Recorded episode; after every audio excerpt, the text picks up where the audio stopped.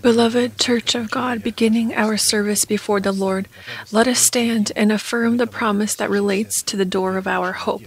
Let the resurrection of Christ reign in our bodies. Let us bow our heads in prayer.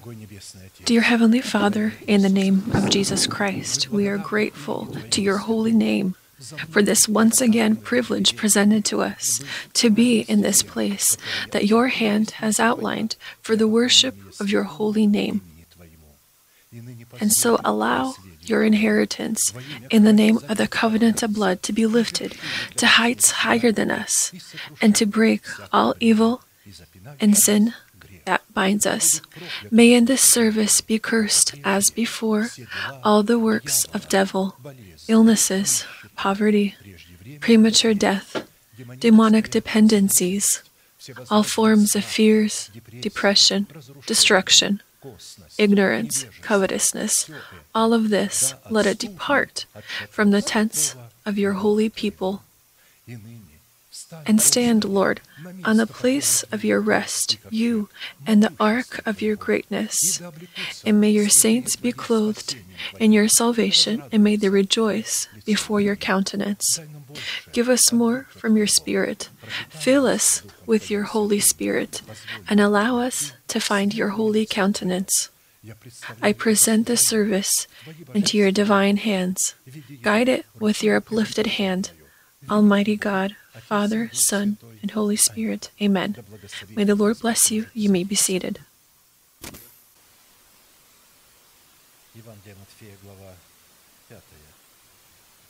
The book of Matthew, chapter 5, verses 45 and 48, so that you may be the sons of your Father who is in heaven. For he makes his sun rise on the evil and on the good, and sends rain on the just and on the unjust.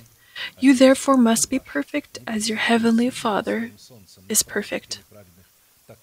So shine with your sun on the just and on the unjust, as God shines, and send your rains on the just and on the unjust, as God sends them, blessing the righteous and pouring out anger upon the unjust because God acts in the boundaries and the limits of His word. And if He acts in the boundaries and limits of His word, then He loves those who love Him and despises those who hate Him. To despise God means to not fulfill His commandments. And so the sermon that I would like to continue is called Called to Perfection. This promised commandment is the inheritance of the saints of all time. And this commandment as we have noted, is addressed by Christ to his disciples. Therefore, those who do not accept the authority of the person sent by God have no relation whatsoever to the inheritance of this commandment, and likely will never have any relation to it. Unfortunately, uh, I need to repeat that those churches that are built upon democratic structured where pastors are selected by a majority of votes, they will never be able to understand this commandment nor have any kind of relation toward it. They do not have the understanding about what it means to be perfect as our Heavenly Father is perfect. They think that ripping out this place of Scripture, where it is not according to the letter or the spirit of any other places of Scripture. And they interpret that God is tolerant, that God loves all. That's why you see the sun shines on those and those, and the rain pours out on everyone, and therefore we have to love everyone, however they may be. We must love them, they say. Whereas Scripture tells us that we must love only those whom God loves and despise all of those whom God despises. God loves those who love Him, and He hates those who hate Him. Wicked people are those who were previously holy, and then they despise the commandments of God and they begin to challenge God. They did not acknowledge the theocratic structure of the order, that there is one God and one man. They decided to, to produce brotherly councils that are going to control the pastor that they will select by a majority by a majority of votes. This is a disgusting democratic, democratic infrastructure But the Lord is good and great is his name, that he has found for himself people. These these are a small amount of people across the whole face of the earth. This is not just in relation to our church, this is in relation to all churches who have the infrastructure of theocracy. Theocracy is the authority of God's love, where people voluntarily acknowledge over themselves the authority of the person that has been established by God. And they do not try to teach him, but instead they have become disciples and they listen what God is going to speak and say through this person. And with regard or in connection with the fulfillment of the commandment, to be vigilant over the word of God in our heart, as God is vigilant over the word spoken by him, we stopped at the purpose of the righteousness of God in the heart of man. And specifically, we've been studying what specific goals is the righteousness of God in our hearts called to pursue with the fruit of our righteousness, and in particular on the fact that the purpose of the righteousness of God in our heart, accepted by us in the broken tablets of testimony, in which we, with the law, died to the law, so that we could receive justification in new tablets of testimony, in order to live for the one who died and rose, and therefore in doing so receive the affirmation of our salvation in the new tablets, in order to give God the basis to give us the promise to be an heir of peace, not through the former law, but through righteousness of faith, just as he had given to Abraham and his seed. To be heirs of this great peace, but righteousness of faith as he had given it again to Abraham and his seed. For the promise that he would be the heir of peace was not to Abraham or to his seed through the law, but through the righteousness of faith. Romans 4:13. And therefore, the covenant of peace in the heart of a warrior of prayer is the result of the obedience of his faith to the faith of God in the words of the messenger of God. The faith of God is the generalismus, it is the word of God that we hear through the mouth of the messenger of God, those people whom God has sent. And our faith is our obedience to the information that comes from the Word of God. Faith is from hearing the Word of God. You see, the collaboration of our faith with the faith of God is expressed not with in searching. Uh, collaboration with God through our emotions, but through the information that we have accepted. And this information that we have accepted as a seed, we must accept in our heart and grow it in the fruit of righteousness and then co- collaborate with the righteousness of God. And so, according to what signs should we test ourselves to see if we have the reign of the peace of God in our heart, which identifies us as the sons of peace and as holy unto God, as belongings of Him? To test our hearts for the subject of the reigning peace of God in it should be done by the ability to be a peacemaker, which characterizes us as sons of God, as it is written, Blessed are the peacemakers, for they shall be called sons of God. So, peacemakers. Peacemakers become peacemakers only because in their heart there is a atmosphere of the peace of God. And this peace, it is the fruit of righteousness that they have grown. It is the fruit of righteousness that contains this property of peace.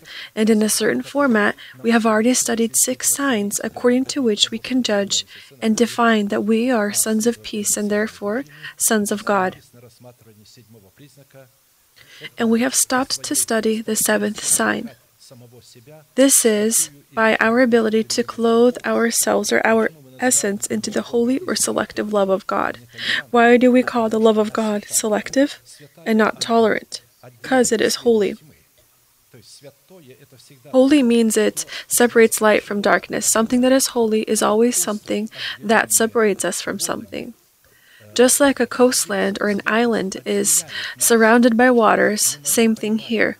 Holiness separates us so that we could understand what is good and what is evil, what is a blessing and what is a curse, what is life, what is death. It is the holiness of God that places us before the decision. It places us before decision when we leave infancy. Until a spirit that is reborn of God leaves infancy, God cannot offer him a decision. Because how can he be offered a decision when he does not know who to follow? He stumbles. Infancy is one who stumbles. A man who stumbles, who is swayed by all kinds of winds of teachings according to the cunningness and craftiness of men.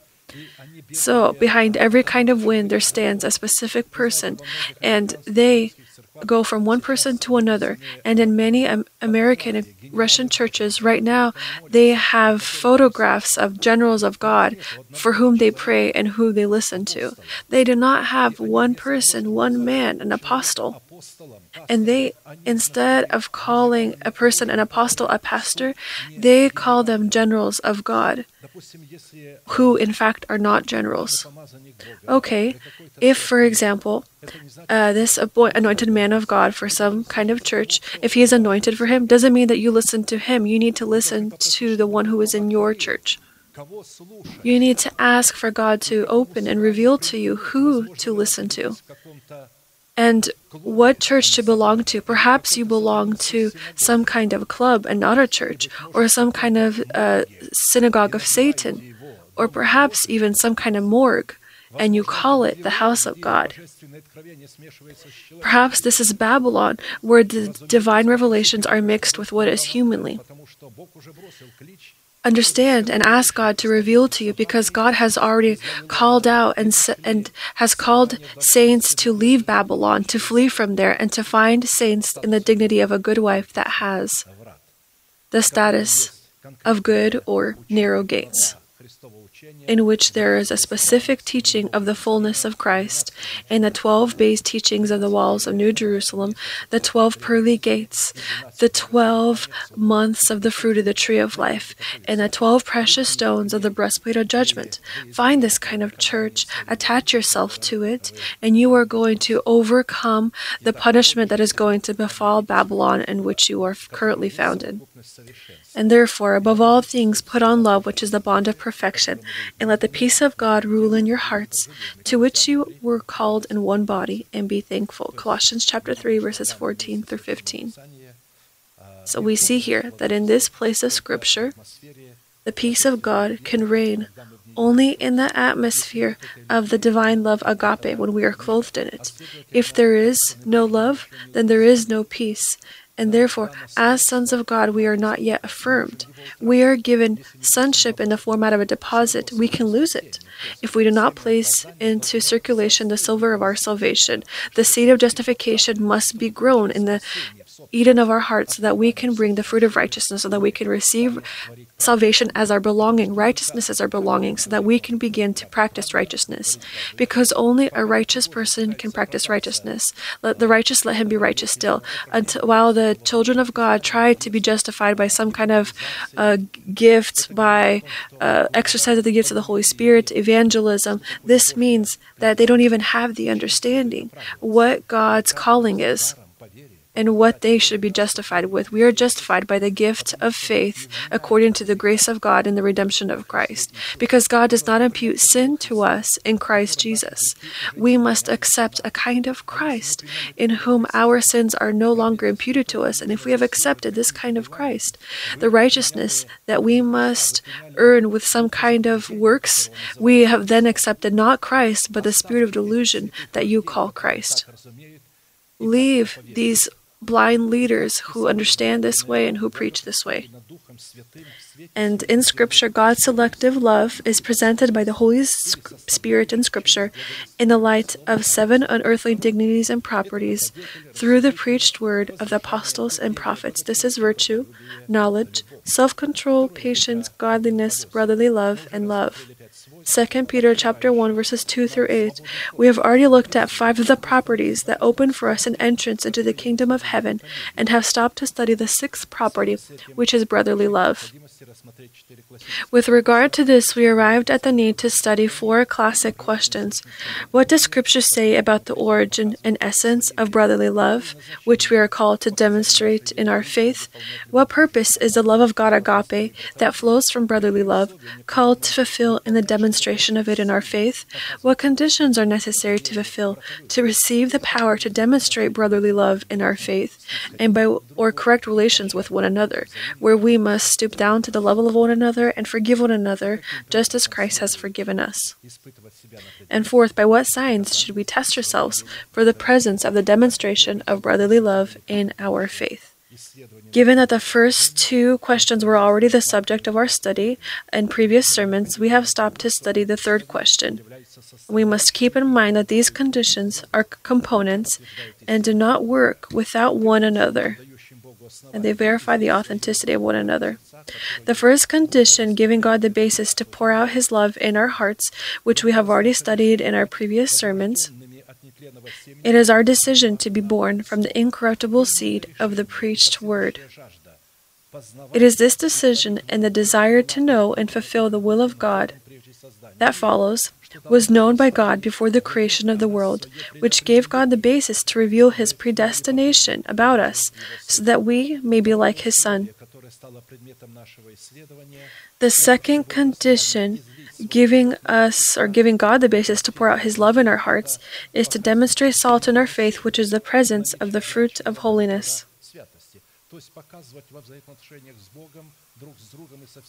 So, to demonstrate in our relations with God, with one another, and with all our surroundings, holiness, salt, the fruit of holiness. You are the salt of the earth. But if the salt loses its flavor, how shall it be seasoned? It is then good for nothing but to be thrown out and trampled underfoot by men. Matthew chapter 5 verse 13. These are the direct words of Christ. And according to the revelations of scripture, the presence of salt representing the property of holiness is grown in the process of our total dedication to God when a person is laid upon the altar, upon the fire of this altar, which we know was preceded by total sanctification. In order to lay ourselves as a sacrifice, to dedicate ourselves to God, it is necessary to conduct full and total sanctification that will make us a coastland surrounded by the cleansing waters of sanctification on all sides. It is a presenting of our body as a living, holy, and acceptable sacrifice to God for reasonable service that clothes us in the dignity of the fruit of holiness that makes us the salt of the earth and defines the soil of our heart as good and wise. For everyone will be seasoned with fire. You see where we gain salt in fire, in the fire of the Holy Spirit. And this fire burns on the altar. We should we need to understand this that if Christ is presented in a sacrifice on the altar, then the fire is the Holy Spirit who engulfs this sacrifice where everyone will be seasoned with fire. When we present our body as a living, holy, and pleasing sacrifice for reasonable service, then there will be this seasoning with salt. Then we can have salt in ourselves. And every sacrifice will be seasoned with salt. Do not offer a sacrifice without salt, but upon all sacrifice bring salt. And we talked about how in every sacrifice it was necessary, the priest needed to put some season it with salt, so that in doing so he can demonstrate that this sacrifice has salt, or rather holiness. Salt is good, but if the salt loses its flavor, how will you season it? Have salt in yourselves and have peace with one another. Mark chapter 9, verses 49 through 50. Mm-hmm. There are many of these kinds of places of scripture. I have mentioned two of them in order to affirm that this is a commandment to have salt in yourselves. I remind you that despite the fact that all sheep by nature are pure animals, only the sheep that is separated for a burnt offering sacrifice becomes holy. She is separated from the flock and becomes a sacrifice. So, he who is holy is always pure, but someone that is pure is not always holy. Remember, out of the parable of Christ, the woman, she had cleansed her house. Perhaps this cleansing was tied to an encounter because she cleansed her house, but she didn't know why she was cleansing it, what goal she was pursuing in this sanctification or in this cleansing. The goal of evangelism, the use of the gifts of the Holy Spirit, material blessing, that which the false charismatic churches are pursuing. Charisma is the use of the gifts of the Holy Spirit, but this service has nothing in relation to them. They use demonic manifestations, calling them the gifts of the Holy Spirit, they do not have total sanctification that pursues the goal of total dedication. Their goal is completely different. Their goal is not to set aside the old man, to renew their thinking with the spirit of their mind, or to clothe their body into the new man. They do not have this calling or this goal. With these things that they do, they try to earn the righteousness of God. In doing so, they think that they are doing this and therefore they will become righteous. Therefore, as I have noted, only that sheep, only that prayer, that sacrifice that is separated from the flock and is brought as a sacrifice, a sacrifice that is separated from the flock, it endures uh, severe loneliness, severe loneliness. It, it is an animal that normally belongs to a flock, and having been separated from it, from it, it is not separated right away. Pesach, the lamb, it is separated and held for three something days. It is the lamb is not given anything to eat, to drink. It has been separated from the flock, from their mother. What do you think this lamb feels in this severe loneliness and hunger and in cold? This is sanctification for us to understand that sanctification is not honey and sugar. It is the bitterness of death. When we are immersed into the death of the Lord Jesus, we are not going to endure some kind of great emotions or feelings. We are going to endure horror. But of course, not that horror that Christ had endured. The ark, the ark in which Noah was saved in, having built it, this is an image of Christ. The ark had endured the whole storminess of the waterness of the waters. He had endured the anger of God, but Noah with his family, they had felt this horror being found in this darkness because there was no light there. That's why God, speaking regarding those who are found in the ark of salvation in the death of the Lord Jesus, through the prophet Isaiah said, Woe to her who is thrown and tossed by the winds of the storm.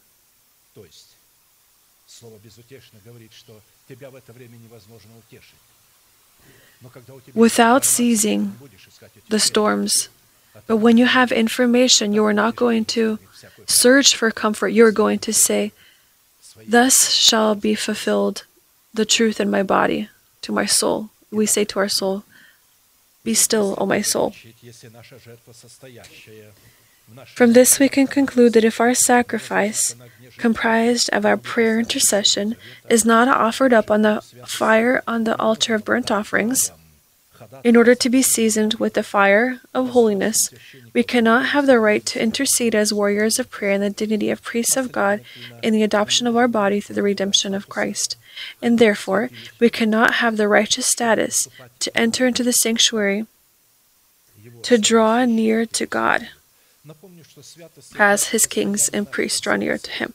I will remind you that holiness is the state of our heart that discovers itself in the just words of prayer. This state must express itself in the correct words of prayer that have come from the mouth of God, not what we ourselves make up, those words that we make up ourselves. How, however grammatically correct or perfectly placed in a sentence convention they may be, they might be in an art form, but they are not the words of God this is going to be evil in the eyes of God. Only those words in prayer that are used that have come from the mouth of God and that we find on the places of Scripture take the words of prayer and come to me. Do not make them up, but take them from me. God says, and come to me with my words, he says. And when people come to him with his words that are just and righteous, that come from our heart in the dignity of the faith of God that we have accepted through the preached word, for which, as it is written, pursue peace with all people and holiness without which no one will see the Lord. Hebrews 12:14. The expression of our words must represent the fruit of peace and the fruit of holiness together in a bond. These are components of the fruit of righteousness. The attempt to demonstrate peace outside of the limits of holiness and not as an ex- expression of holiness transforms us into sons of resistance and perdition, or rather into antichrist, those that are antichrist. I consider, I, I, I feel like I should have a relationship with this person. Who cares that he's not from another church? This isn't anything bad, they say. They always, they also pray to Christ. What kind of Christ are they praying to? What kind of structure are they found in? Do they have a theocratical structure, or Do they have a democratic structure? So think with your heads what you call holy. If God calls this evil, how then do you dare to call this like a congregation of saints that this is a synagogue of Satan? If they resist the truth, how can you call this church or this kind of person holy? And you give yourselves the right to communicate with them. The demonstration of holiness in prayer is a demonstration of righteousness of faith that affirms our origin in God, giving us the right to make a new covenant with Him, which is the covenant of everlasting peace. Only saints have the legal right to represent the interests of the holiness of their God and fulfilling a kind of sanctification that pursues the goal of dedication and service to the living and true God. And therefore, let me remind you that the word holy in relation to man that has been born from the seed of the word of truth, because again, God does not give birth to those that are not righteous and those that are not holy. Those that want to become holy and righteous by doing something, they in doing so say, I have not been born of you. When you ask, Are you born of God? they say yes. Are you holy? They say no. Are you righteous? They say no. Well, then what? Does God give birth to those that are not holy and not righteous? How? Uh, a sheep has given birth not to a lamb but a snake, or a dove gives birth to a serpent do, are you thinking about what you are saying? If you acknowledge that you have been born from the seed of the word of truth, you must acknowledge that you have been justified in the resurrection of Christ, that this righteousness you accept having received it as a gift of grace, and that you are righteous and holy by the fact of your origin, by the fact that you have been born of God, and not because of what you do with your works, but what God has done for you and who He is for you. And therefore, the word holy in relation to man who has been born of God means born of God, born to God, coming from God, belonging to God, abiding in God being the property and belonging of God, redeemed by God, set apart for God, set apart from the nation, from the household, and from the corrupt desires of our soul, dedicated to God, like God, in the likeness of God. He who is holy is he who is in the likeness of God. Our spirit that has been born of God, he is identical in his holiness to God and according to his nature because he has been born of him. Entering into the portion of God or inheriting one inheritance with God and sharing in the authoritative powers with God. Obviously, a person who is born from this kind of great king, he will become this way when he grows into the full measure of the stature of Christ. He has all of this, but in order for him to gain to gain this rank of authority, he needs to grow. So, in this growing of himself, in the full measure of the stature of Christ, we must grow in ourselves this fruit of righteousness that has the property of holiness, the property of peace, the property of meekness, in this love of God, agape. Therefore, the word holy yields the inner state of a person born of God, making his heart identical to God's heart. While the word holiness is a manifestation of this state, which expresses itself in words and deeds of holiness, which serves as proof of our belonging to God and our origin in God and from God, which gives us the rights of warriors of prayer in the dignity of kings, priests, and prophets, and gives God the basis to incline heaven toward us. Uphold my steps in your paths, that my footsteps may not slip. I have called upon you, for you will hear me, O God. Incline your ear to me and hear my speech. Psalm 17, verse 5. In Scripture, the phrase incline your ear to me, used in relation to man toward God, means listen carefully to the man that prays. Make your eyes good toward the man that prays. Become a refuge for your warrior of prayer. Become a cover for a warrior of prayer. Take up a perimeter defense around a warrior of prayer to put the enemies of a warrior of prayer to flight, and to hit the enemies of a warrior of prayer. In order to give God the basis to incline his ear to our prayer, it is necessary to present God arguments of our origin and the offering of the fruit of holiness in the atmosphere of brotherly love as well as outside of it. But now, having been set free from sin and having become slaves of God, you have your fruit to holiness and the end everlasting life. Romans 6:22. And therefore, from the existing definition, it follows that until a person is freed from sin by taking off the old man and considering himself dead to sin and alive to God, calling the inexistent power of incorruptibility in his body as existent, he cannot become a servant of God in order to demonstrate the salt of holiness. And in order to grasp the essence and the difference between the definition of holy and holiness in relations between man and God, and with all surroundings, it was necessary for us to answer a series of questions. What is this? What does it present? And how is the characteristic of God's love determined, proceeding from brotherly love and showing one's faith in the fruit of holiness? Second, what purpose is holiness called to fulfill in relations between God and man, and man and God? Third, what price is necessary to pay in order to demonstrate the fruit of holiness and brotherly love? In a certain format, we have already studied three questions and have stopped to study the fourth one.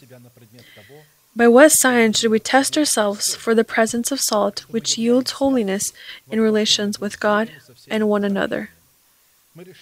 That we are demonstrating holiness with God and one another.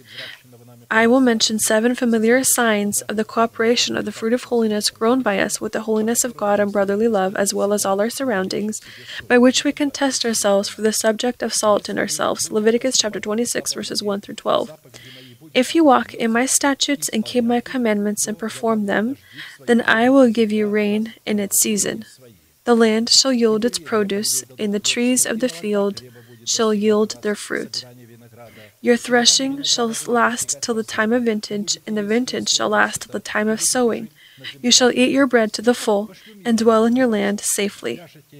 I will give peace in the land, and you shall lie down, and none will make you afraid. I will rid the land of evil beasts, and the sword will not go through your land. You will chase your enemies, and they shall fall by the sword before you.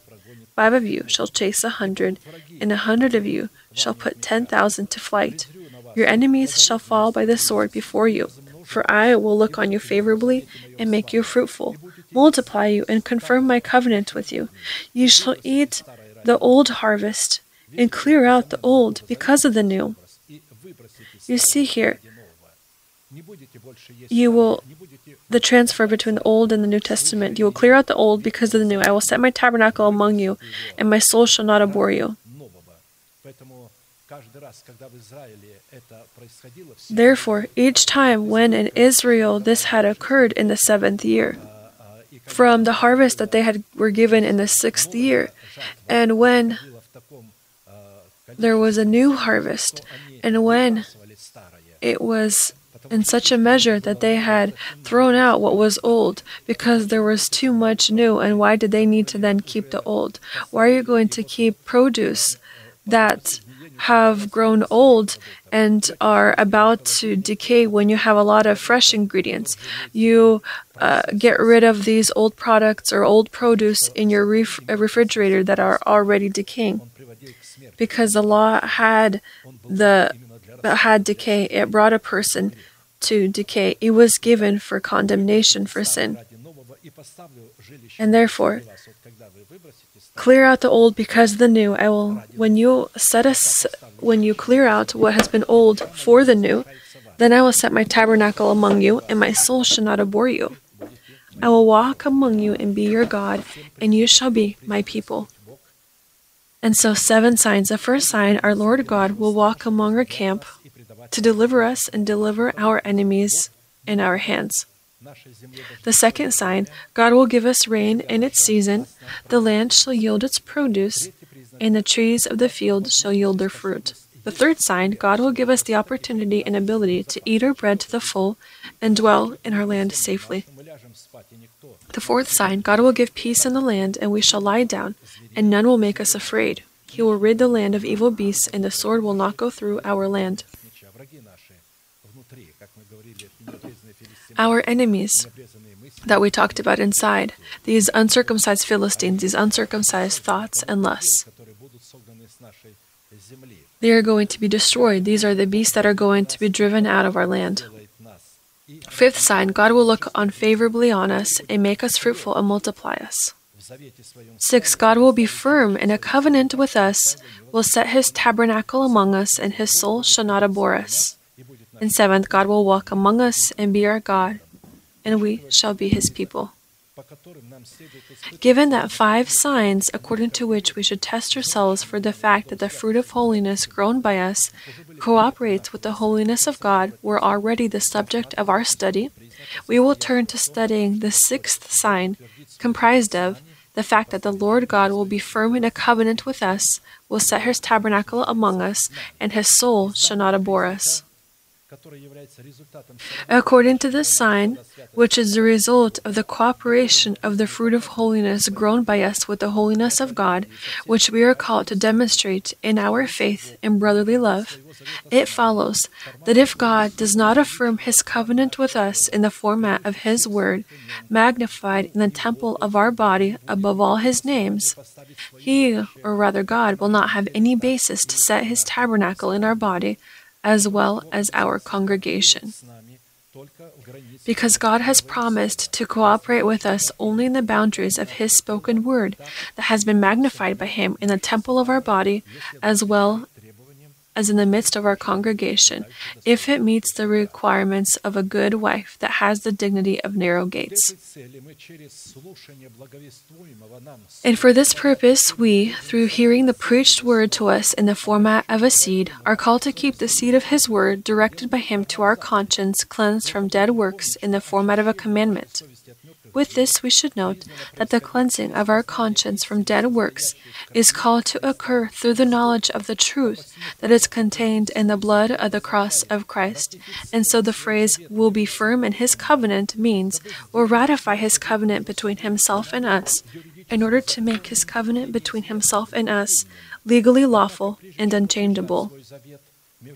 However, before affirming his covenant between himself and us, it is necessary for us to first know not just how we should affirm a covenant with God, but also what powers the covenant made between us and God has.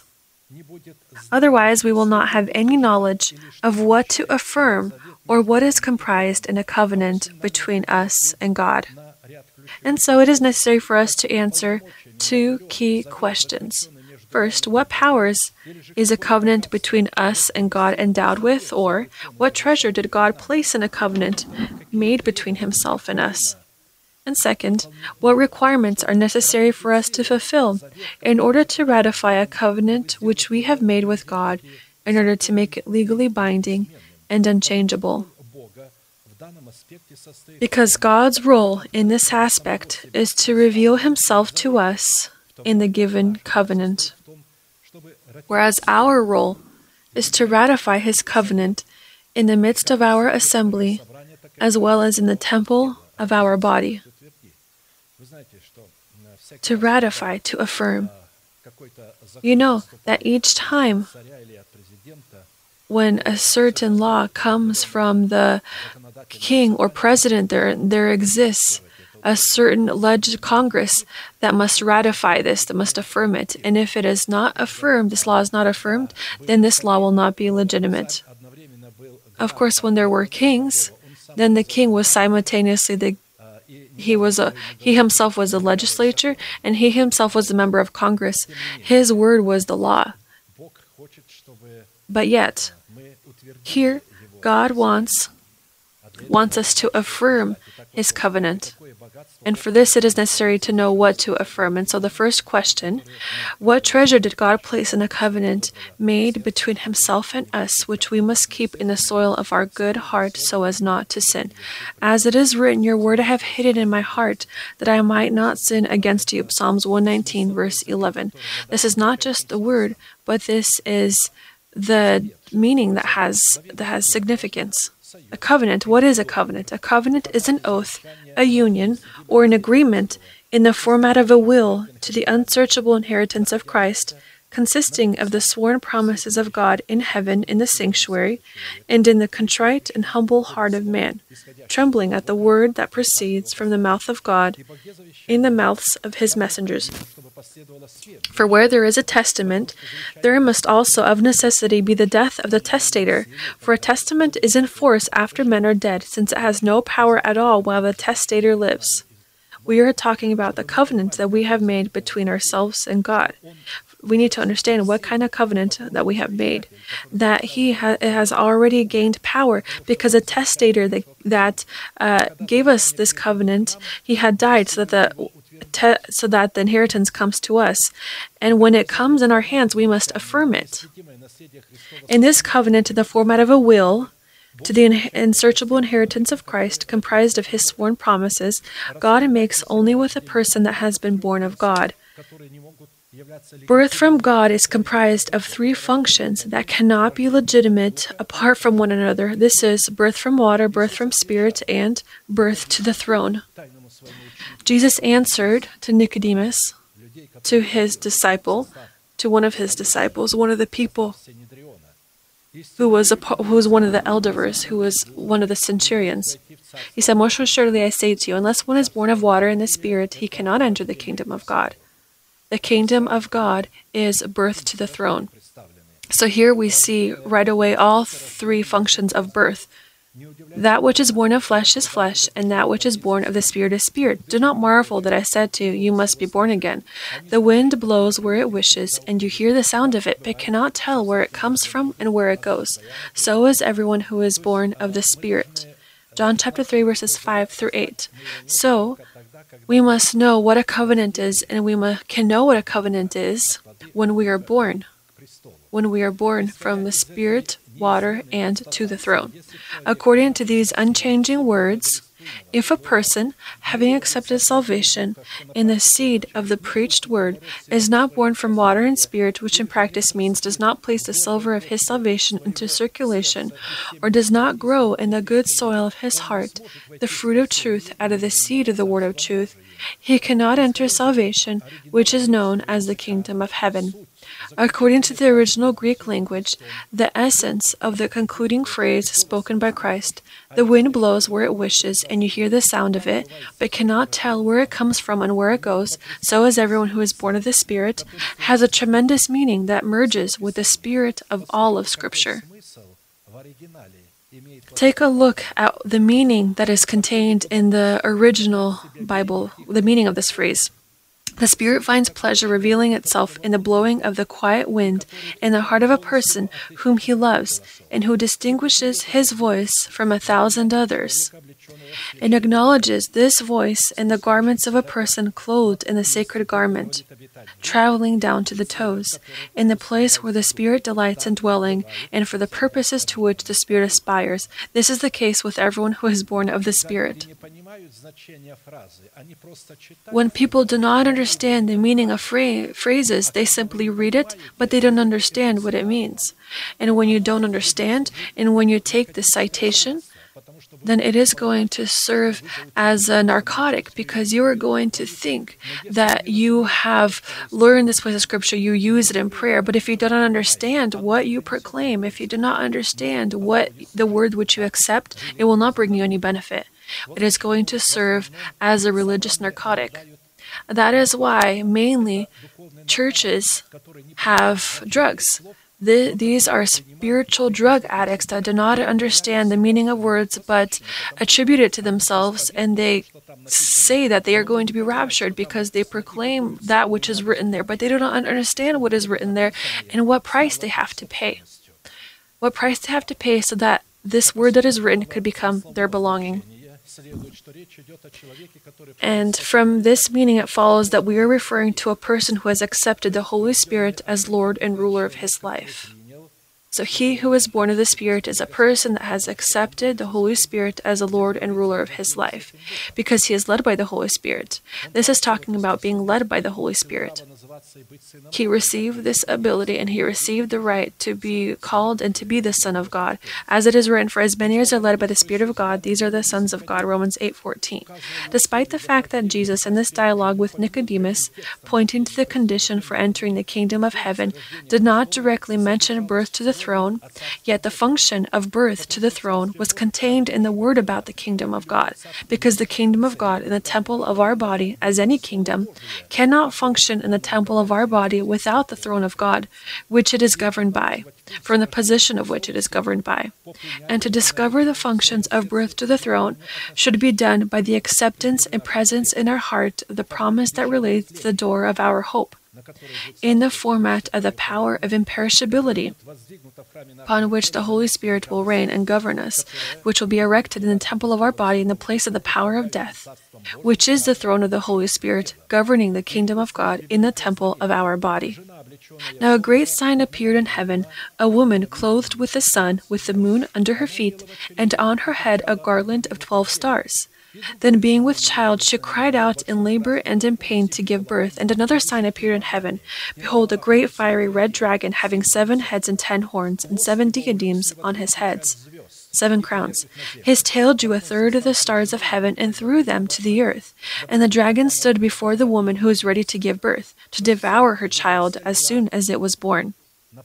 So his whole goal and his whole purpose was directed at that which was found in the womb of the woman. She had cried out from pain. The labor had started, and he was waiting to devour this child.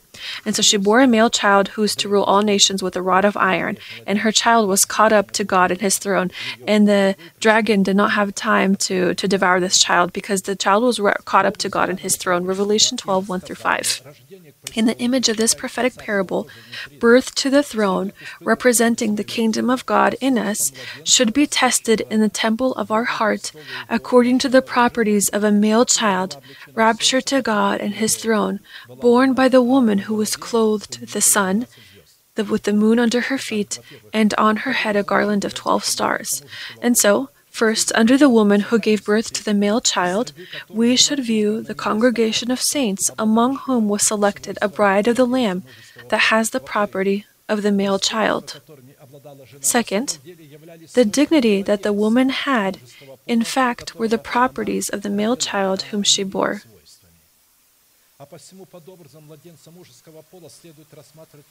And so, under the male child, we view the category of wise virgins, whereas the woman is the category of foolish virgins. Otherwise, if Otherwise, she would have been raptured along with the child born to her if she were to have the property of the male child, the property of a good wife. The fact that the children or the child born to her was of the male gender tells us that the category of wise virgins, regardless of their gender, in the dimension of time, has the opportunity to proclaim with her lips the seed of the faith of God dwelling in her heart. This is the component of the wisdom of the wise virgins. The seed is the male function, depend, independent on social class, gender, age. Any person, a small, a small boy, a small girl, an elderly person, or an elderly sister who proclaims with her lips the faith of God that dwells in her heart, she becomes a male child she fulfills the functions of of the male. Therefore, there where it speaks in relation to the male gender and to brothers, this is written uh, to everyone because in Christ Jesus there is no, uh, there is no, there is no male or female gender. The stars that were under the feet of the woman, which is also the dignity of the male child, is the renewal of our thinking with the spirit of our mind. She was clothed in the sun. The sun, remember, we talked about, is Samson, our sunshine, our new man, in whom we are whom we are called to be clothed in, so that we can be clothed into the new man. Under the under the under the moon that was under the feet is the renewal of our thinking with the spirit of our mind, which allowed us to bridle the sphere of our emotions in order to present the members of our body as instruments of righteousness. So, a renewed thinking is our mind that is renewed. And you know that a moon does not have its own sun. It takes light from the sun. It cooperates with the sun. It sheds the light of the sun in the darkness during the night, just as our renewed mind governs our emotions, the members of our body, from the sun, from the name of our new man. The garland made out of twelve stars on the head of the woman, which is also the dignity of the male child, is the reigning teaching of Christ in the twelve foundations of the walls of New Jerusalem and the twelve pearly gates that open the path to the tree of life that offers its fruit each month twelve times a year. Thus, the twelve stars on the head of the woman, which is also the dignity of the male child, is the seal of God on our foreheads, which demonstrates the ability of our renewed thinking to cooperate with our new man. Our renewed thinking cannot directly cooperate with the Holy Spirit, but it can directly cooperate with our new man, who directly cooperates with the Holy Spirit that lives in our heart, on the throne of which that has on the throne of which has been erected on the broken throne of the power of death. Considering that the kingdom of God, to the throne of which the male child was raptured, is multifaceted and multifunctional, multifunctional as evidenced by various images, allegories, and parables about the kingdom of God, I will recall some of its meanings, covering and penetrating all areas of creation and linking these areas together in Christ Jesus. Just as in the study of the coming kingdom of God, called to reign in the temple of our body in the dignity of the throne, governing the kingdom of God within us, these meanings are called to be for us the result of the collaboration of the fruit of holiness that we have grown with the holiness of God, which we are called to show in our faith in brotherly love. First, the kingdom of God is the immediate place expressed in heaven where God dwells and has dominion. The Lord has established his throne in heaven, and his kingdom rules over all. Psalms 103, verse 19. And let us remember that we are talking about a covenant. Again, a covenant is that it is made between us and God. It contains the kingdom of God, the inheritance of the kingdom of God, that God has promised to us as an inheritance, and that must be revealed in us in the power of imperishability. Second, the kingdom of God is a place in the spirit of a person where the Word of God and Holy Spirit dwell and have dominion. Now, when he was asked by the Pharisees when the kingdom of God would come, he answered them and said, The kingdom of God does not come with observation, nor will they say, See here or See there, for indeed the kingdom of God is within you. Luke chapter 17, verses 20 through 21. Third, the kingdom of God is the fulfillment of the coming promises of God in the temple of our body through prayer. So the kingdom of God begins to be fulfilled in the temple of our body when we proclaim in prayer the faith of God that dwells in our heart. So he said to them, Jesus said to his disciples, When you pray, say, Our Father in heaven, hallowed be your name. Your kingdom come. Your will be done on earth as it is in heaven. So, where does the kingdom of God need to come? Inside of us, inside our body. And when a person prays, Your kingdom come, and when he doesn't understand where should this kingdom come, then this prayer is in vain. He doesn't understand where this kingdom should come to. He does not pursue in his prayer the words of God. When I say, Let your kingdom come, I already know what I am talking about. I am saying, let your kingdom come in my body, or let the power of life reign in the temple of my body. This is what Christ had taught us his disciples to pray. And again, your will be done on earth as it is in heaven. Your will be done in the temple of my body, be as it is in heaven. Fourth, the kingdom of God is growing in our spirit the fruit of righteousness, peace, and joy. For the kingdom of God is not eating and drinking, but righteousness and peace and joy in the Holy Spirit. Romans chapter 14, verse 17. You see, when we search for the kingdom of God, we must search for Him in righteousness, peace, and joy in the Holy Spirit. To search in the Holy Spirit means to be led by the Holy Spirit. When we are immersed into the Holy Spirit, the Holy Spirit carries a responsibility for us before God. When we accept the Holy Spirit in ourselves, we carry a responsibility to represent the Holy Spirit with those whom we have fellowship with. That's why it's very important to understand you when it is inside of us and when it is outside of us, when we are found in Christ and when He is in us. Here we are talking about the Holy Spirit that represents Christ. And therefore, it's also very important that the kingdom of God is in this manner. That's why we must search for it. It is not eating and drinking as people try to search for God with material prosperity. Kingdom of God is righteousness, the fruit of righteousness. What is the fruit of righteousness expressed in when we consider ourselves dead to sin and alive to God, and we begin to proclaim this, calling the inexistent as existent. God imputes this to us in the fruit of righteousness. And we must understand that here is the kingdom of God. Here is the covenant of God. It is in our lips, and then God takes this covenant that we have expressed in our lips as the faith of our heart, and He clothes us in this covenant. And when He clothes us in this covenant, He carries a responsibility for us. When we place this covenant in us, we carry the responsibility for this covenant in order to represent it before one another and all those that surround us. Fifth, the kingdom of God is the reign of the grace of God in our essence to the righteousness of our heart that is called to clothe us in the dignity of eternal life.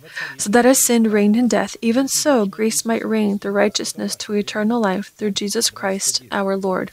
Romans chapter 5, verse 21.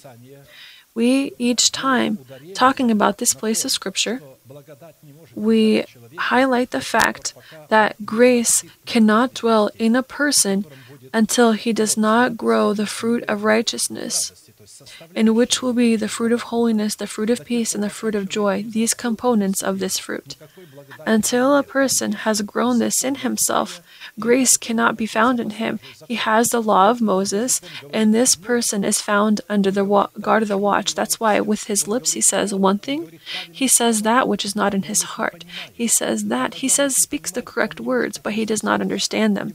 And when he does not understand them, he cannot carry them in his heart. It is impossible to lay a commandment in our heart that we do not understand. We need to uncover a commandment. To uncover a commandment is the law, it is a covenant. And in order to carry this covenant in our heart, we need to understand what it is comprised of, what are the contents of this covenant.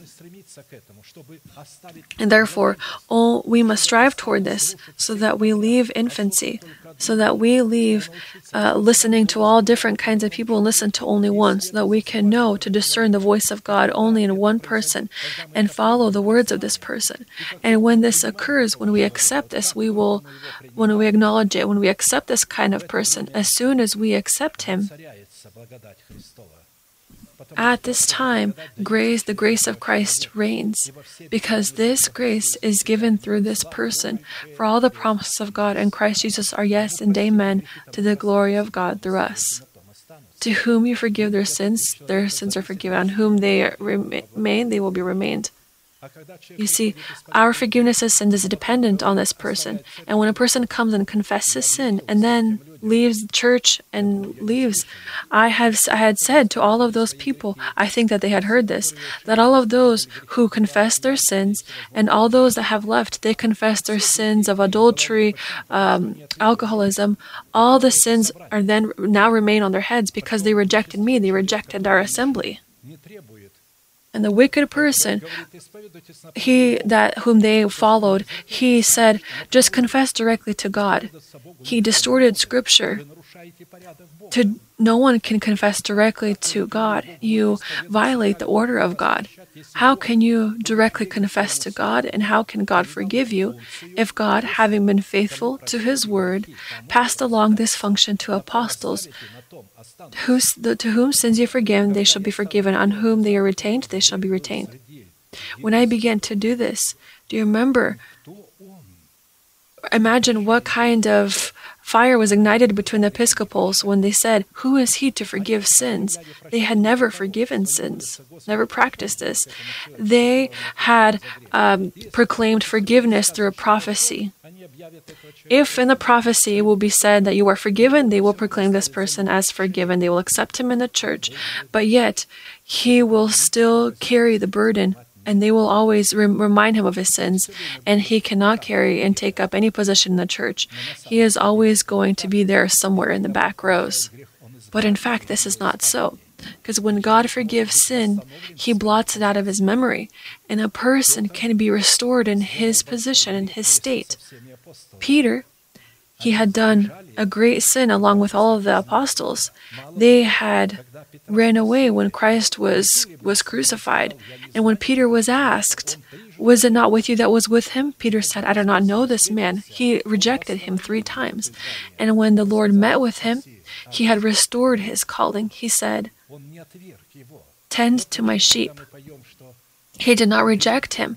That's why when we sing the song that he takes, if some kind of stone falls, he takes it carefully, he washes it, and he once again lays it on that same place to its to his former place.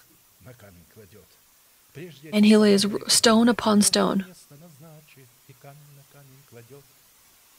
And he will set forth a new place, and stone upon stone it will be laid. But when I saw that God does not place a new place to those people that fall in sin, that He, when they confess, He restores them in that same dignity, in that same state, He returns to them their rights. For God returned the rights of the of the of the son that had left his father. He did not say, "Oh, you have left; now you cannot be my son. You are going to be my servant."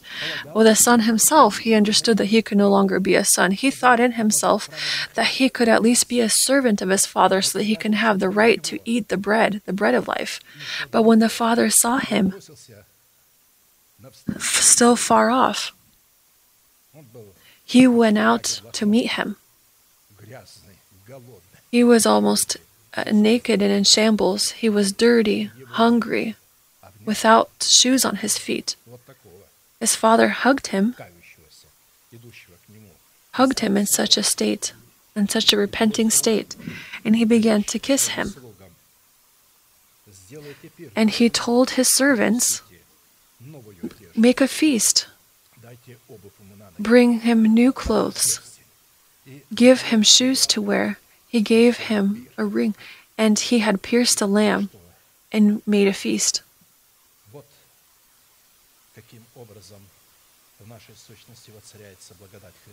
And so, this is how, in our essence, the grace of Christ reigns.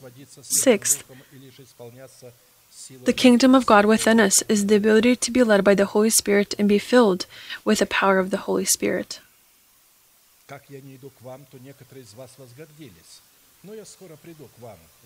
Now some are puffed up as though I were not co- coming to you, but I will come to you shortly, if the Lord wills, and I will know not the word of those who are puffed up, but the power. For the kingdom of God is not in word, but in power. In the original, because some read that it is not in the word, but in power. But in fact, in the original, it says, not in word, where there is no life, but in the power of the word when there is power in this word. Two people come out and they read one in the same place of scripture, and one reads, immediately people have some kind of light uh, and they begin to understand. You know, when I read, when I read to you the word of God, you already have revelations on it. You then uh, all of a sudden understand. And I am told uh, this by almost every person in every church, as soon as they begin to read, they already see the topic. When another one reads this same place of scripture, they don't see anything. He will read and he will just rephrase or repeat this, what he had just read. And these people, this is talking about those people that have the word of God that is anointed by the power of the Holy Spirit. When this person speaks, you begin to see. You begin to see God, His nature, and that which He has done for you, and that which you must do to inherit all of that which He has done for us. Seventh, the kingdom of God is the state of the poverty of the human spirit in which a person voluntarily gives up dependence on all that he has so that he could gain the kingdom of God. Then he lifted up his eyes toward his disciples and said, Blessed are you poor, for yours is the kingdom of God. Luke chapter 6, verse 20. Thus, we are referring to our spirit. Our spirit that has died to everything so that he can rely on God. He intentionally did this because in the death of the Lord Jesus, we die to everything that we have relied on. Any self righteousness that we have built, even if we have built it perhaps correctly, but we do not yet trust or rely on this righteousness. We rely, we must rely on the Lord, His mercy. To pay attention. Their works go behind them, they do not go before them. Why do they not go before them? Because when we come to God, we can't say, Lord, look at what I had done, look behind me. When we go to God, we must first come and demonstrate our humility. We demonstrate our humility before God. The fruit of the Spirit we demonstrate, not the works of righteousness, but the fruit of the Spirit. When a person wants to show that which he has done, he says, Lord, look, look at how many people I healed with your name, how many demons I have cast out, how many miracles I have done, how many churches I have created, how many people I have brought to you. He says, No, I don't need this. You did not do any of this. You thought that it was you doing this, but this was God doing this. Yes, God did this through you, but this was not you. This is God that had done this through you. This does not belong to you. This belongs to God. But what belongs to you? What must you bring to God? When you bring myself, when you bring me many fruit, then the Father will be hallowed. When we offer our character, we say, Lord, look. Look at who I was and who I've become. Look, I was bitter, I was envious. In me lived lust, I had lied. But now look, look how I've become. I am completely different. I am just like you. These people are going to have boldness to meet the Lord and say, Lord, I am just like you are, according to my nature. Take a look at my properties, my character. I am is completely different. I have forgotten who I was before. I have died who I was before. I have died to who I was before. Eighth, the kingdom of God is the ability, through the cooperation of our faith with the faith of God, to find and discover ourselves in Christ and be found in Him, not having my own righteousness which is from the law but that which is through faith in Christ, the righteousness which is from God by faith. Philippians 3 9. And so to find or discover ourselves in Christ Jesus, not with our own righteousness that is expressed in the works of the law of works, but with the one that, through faith in Christ, with righteousness of faith, it is necessary in baptism and the death of the Lord Jesus, with the law to die to the law, in order to live for God. For I through the law died to the law, that I might live to God. I have been crucified with Christ. It is no longer I who live, but Christ lives in me. You see, in order to be found in Him, it is necessary for Him to be in us. And for Him to be in us, I need to be crucified with Christ. I need to die to my nation, the household, and to the corrupt desires of my soul. Furthermore, this we are reviewing again the covenant to know what we need to affirm. The covenant that God makes between himself and man, who has been born from the seed of the word of truth, through hearing the preached word, contains three functions that cannot be legitimate apart from one another. This is the covenant of blood, the covenant of salt, and the covenant of rest. So we have seen that in order to make this covenant, we need to be born from the water, spirit, into the throne. And we need to make this covenant in these three functions in the covenant of blood, salt, and rest. Not forsaking the assembling of ourselves together, as is the manner of some, but exhorting one another, and so much the more as you see the day approaching. For if we sin wilfully after we have received the knowledge of the truth, there no longer remains a sacrifice for sins or what it means to abide in Christ. To abide in Christ is to abide in the body of Christ, which is the chosen remnant of God, His church. If we have received the knowledge of this truth, But as there no longer remains a sacrifice for sins, but a certain fearful expectation of judgment and fiery indignation which will devour the adversaries. Anyone who has rejected Moses' law dies without mercy in the testimony of two or three witnesses. Of how much worse punishment do you suppose will he be thought worthy who has trampled the Son of God underfoot? So he who leaves his assembly is the one who trampled the Son of God underfoot, counted the blood of the covenant by which he was sanctified a common thing, and insulted the Spirit of grace. Hebrews chapter 10, verses 25 through 29. You see, a person who leaves his assembly, he says, What? Only God is in this church? God is also in that church. And he easily leaves to another church. He doesn't understand what he has done, that he tramples the Son of God underfoot and counts the blood of the covenant a common thing. He has entered a covenant, and now he tramples on it. Second Chronicles chapter 13 verse 5 Should you not know that the Lord God of Israel gave the dominion over Israel to David forever to him and his sons by a covenant of salt have salt in yourselves if there is no holiness the fruit of holiness because your fruit is holiness unto the end eternal life if you do not have this then you cannot be given dominion or reign over your body. Your, reign, your mind is not renewed. And so here we meet with a covenant of salt, which we have made. What is found in this covenant with God?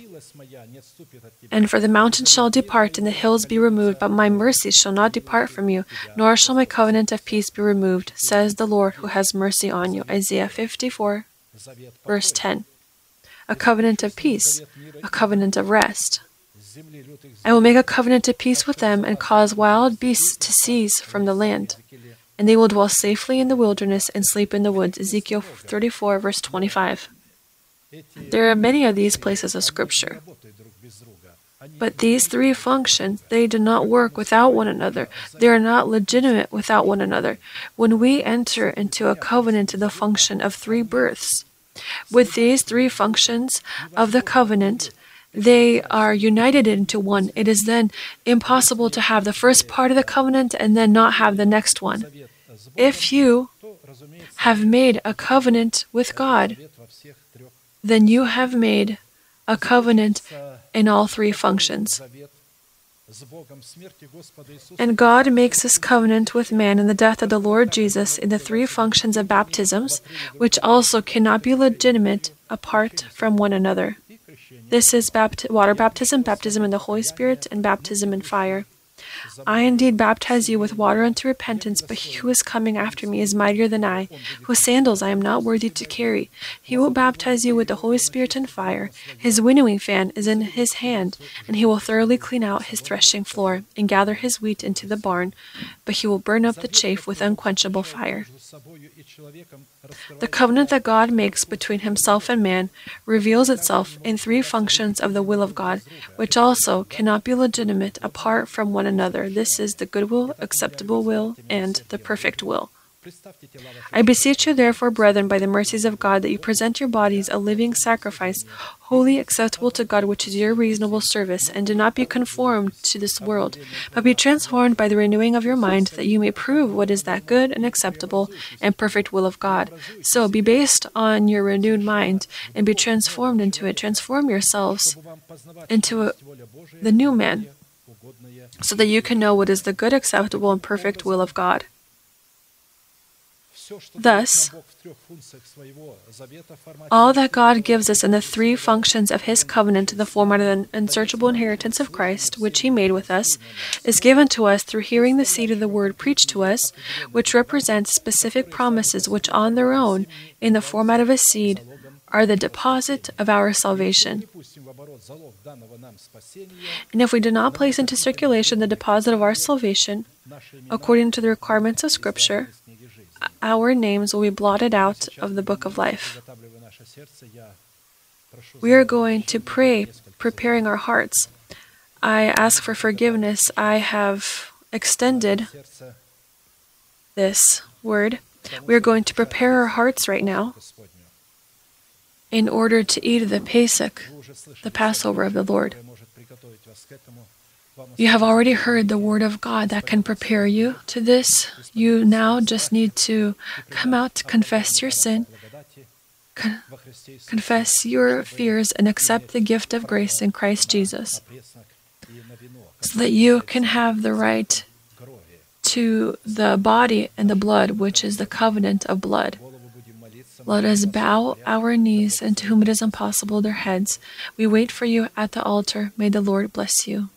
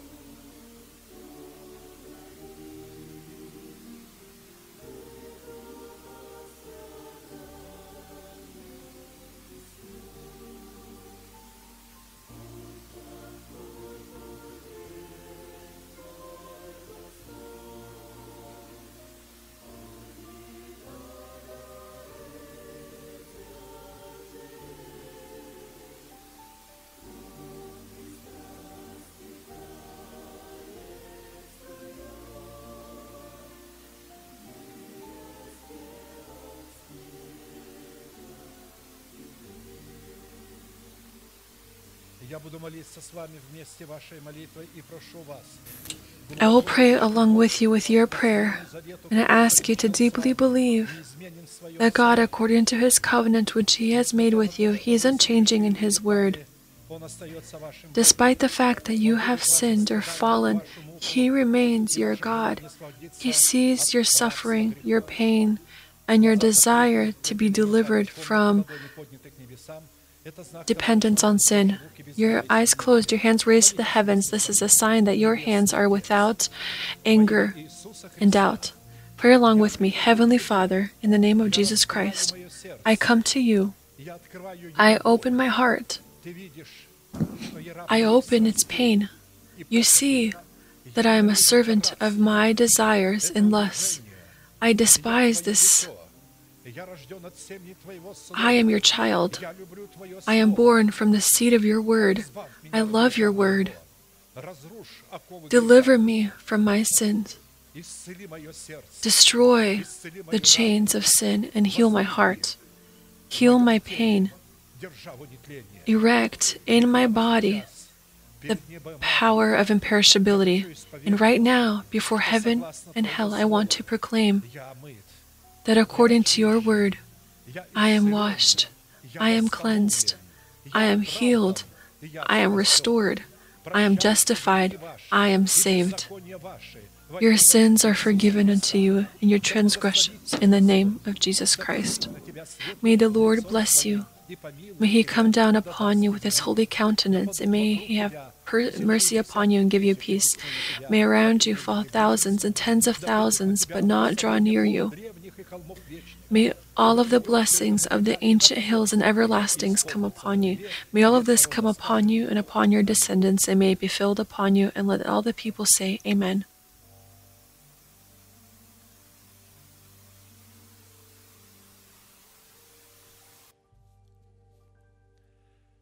Хочу я петь о Господе моем.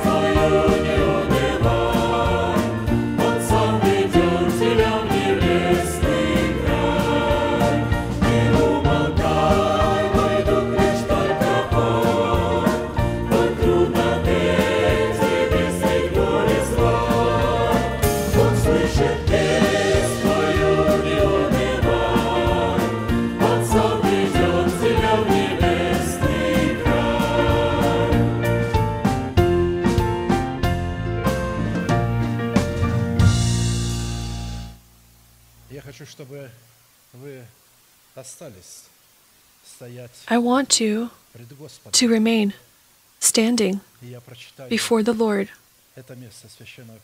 And I will read this place of Scripture. Why did I not sit you down? Because my heart, uh, I thought, come, when Job said, Stand as a man, gird yourself and listen to what I will hear. This, of course, is figuratively, but you right now are presenting yourselves as a man before God who has the faith of God and proclaims it. That's why we are going to listen standing. I was in a Baptist church one time, and there was this kind of order that was implemented. They always listened to the word of God standing. That's why, and then the preacher came out and he spoke the word. Everyone stood while he read, and when the word uh, was read, then everyone sat down when he then interpreted. They carried this tradition. I am not putting this into a tradition. This is one time. It doesn't mean that we, we will always do this. I just want to show what it means to stand before God. This is not in the literal sense to stand as we are doing right now, but this is an image. To stand, to gird your loins as a man. So the uh, loins of our mind and to listen to what God is saying. 1 Corinthians chapter 11 verse 23 For I received from the Lord that which I also delivered to you that the Lord Jesus on the same night in which he was betrayed took bread and when he had given thanks he broke it and said Take eat this is my body which is broken for you. Do this in remembrance of me. In the same manner, he also took the cup after supper, saying, This cup is a new covenant in my blood. This do as often as you drink it in remembrance of me. For as often as you eat this bread and drink this cup, you proclaim the Lord's death till he comes.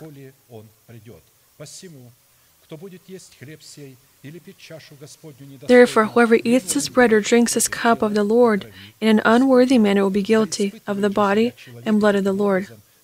And so let a man examine himself and so let him eat of the bread and drink of the cup. For he who eats and drinks in an unworthy manner eats and drinks judgment to himself, not discerning the Lord's body. To discern the Lord's body means that you are being found in the body of Christ. And thanks to the fact that you are found in the body of Christ, in the body of Christ, he carries a responsibility before you and he justifies you. This is what it means to discern the Lord's body. And given that people don't do this, they don't understand this, they are not taught. For this reason, many are weak and sick among you, and many sleep. For if we would judge ourselves, we would not be judged. But when we are judged, we are chastened by the Lord, that we may not be condemned with the world. And so, in this place of Scripture, or in this service, he who has made a covenant of God with a covenant and been born from the water, spirit, and to the throne, and made a covenant in three functions, he can participate in this. Those that have been excommunicated or warned, they cannot participate, but the rest, even guests, can participate. Therefore, we are going to pray right now for the body. Let us close our eyes and pray. Dear Heavenly Father, in the name of Jesus Christ, we thank you for this for this bread that in the dignity of your of your body will go across the rows of your people. And when we eat a break of it and eat of it may your blessing come down upon every holy person. And may this bread be the power of life in the bodies of your servants. And may it break all the uncircumcised philistines in our bodies. And may it be an erection of the power of imperishability. We thank you and we bow down before this bread almighty god father son and holy spirit. Amen Amen. For he, he take, took it, broke it, and said, Take, eat, this is my body, which is broken for you. Do this remembrance of me. You may be seated. The road that is approached may stand. Each one breaks apart individually, because each of us, themselves, with our sins, we brought wounds to our Savior so that we could be delivered from them. For each time you eat this bread or you drink this cup, you proclaim the Lord's death until he comes.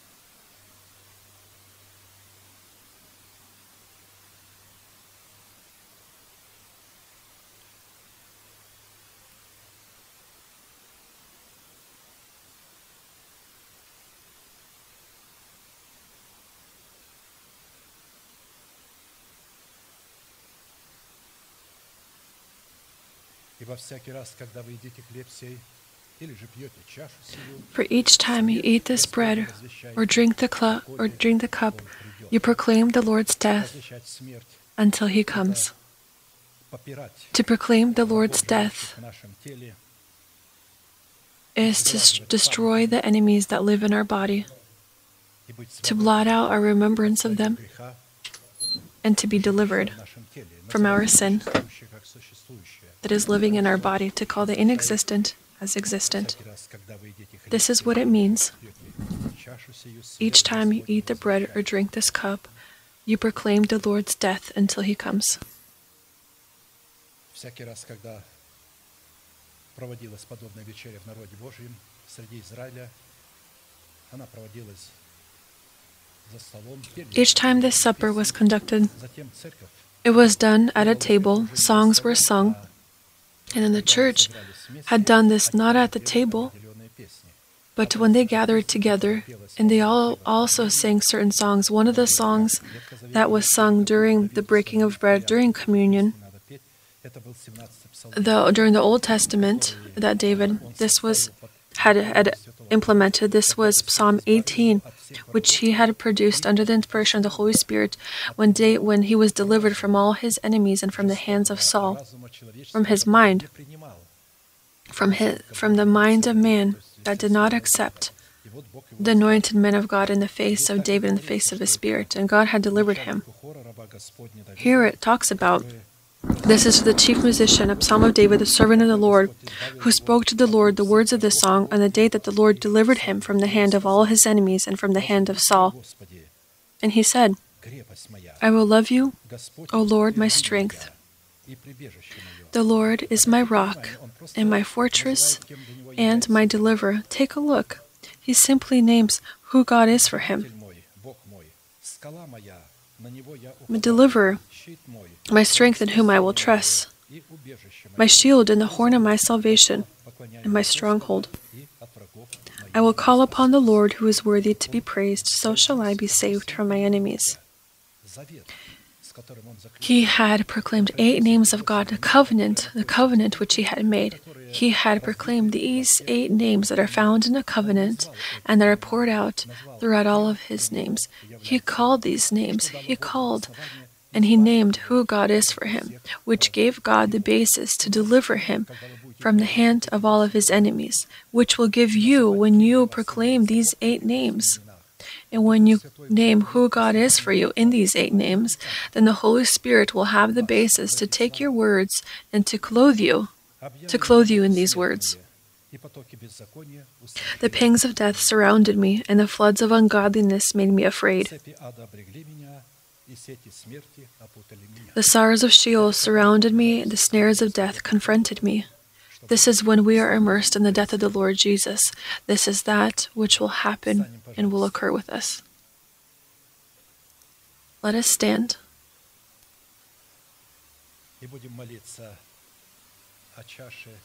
and let us pray. Pray for the cup of the new covenant that is poured out. Heavenly Father, in the name of Jesus Christ, we thank you.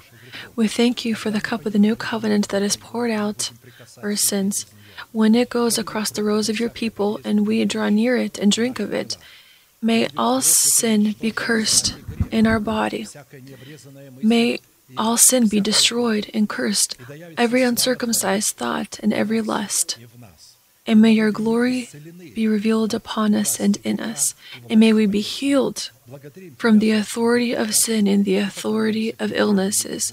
We thank you for this cup, and we bow down before it. Almighty God, Father, Son, and Holy Spirit, amen. You may be seated. The road that is approached may stand.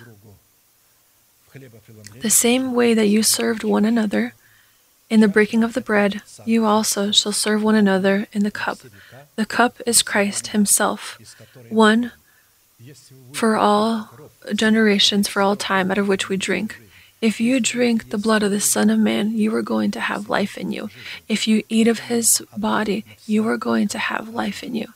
That's why it is one for all nations.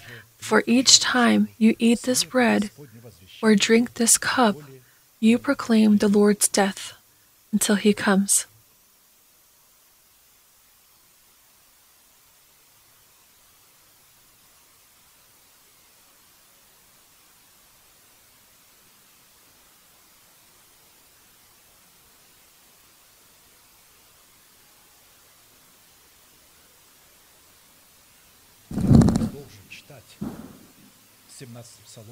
I will continue to read the 18th Psalm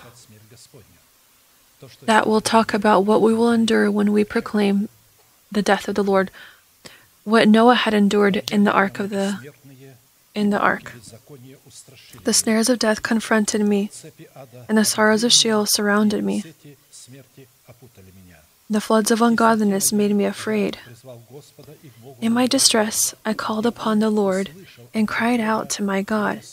He heard my voice from his temple, and my cry came before him, even to his ears. Then the earth shook and trembled. The foundations of the hills also quaked and were shaken, because he was angry. Smoke went up from his nostrils, and devouring fire from his mouth coals were kindled by it. He bowed down, he bowed the heavens also and came down with darkness under his feet.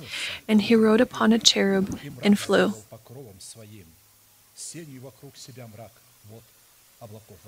And he rode upon a cherub and flew. He flew upon the wings of the wind. He made darkness his secret place. His canopy around him was dark waters and thick clouds of the skies. From the brightness before him, his thick clouds passed with hailstones and coals of fire. The Lord thundered from heaven, and the Most High uttered his voice, hailstones and coal of fire. He sent out his arrows and scattered the foe, lightnings in abundance, and he vanquished them. Then the channels of the sea were seen, the foundations of the world were uncovered. At your rebuke, O Lord, at the blast of the, the breath of your nostrils, he sent from above, he took me, he drew me out of many waters. He delivered me from my strong enemy, from those who hated me for they were too strong for me. They confronted me in the day of my calamity, but the Lord was my support.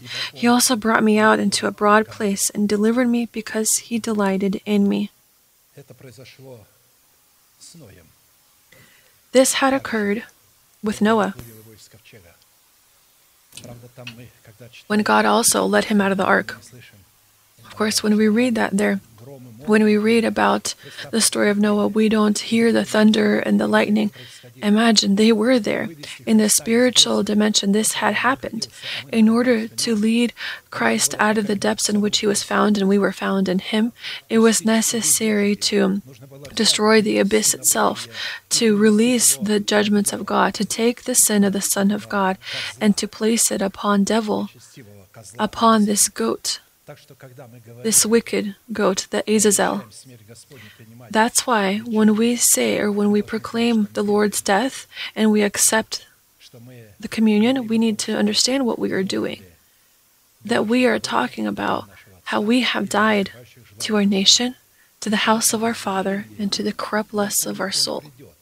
And that in this declarance, until He comes, so that he, with his resurrection, could come in our spirit and erect in our body the power of life. I will ask you all to stand. Given that our service has come to the conclusion, we are going to proclaim our unchanging manifestation. Now, to Him who is able to keep us from stumbling and to present us faultless before the presence of His glory with exceeding joy, to God our Savior, who alone is wise, be glory and majesty dominion, and power, both now and forever. Amen.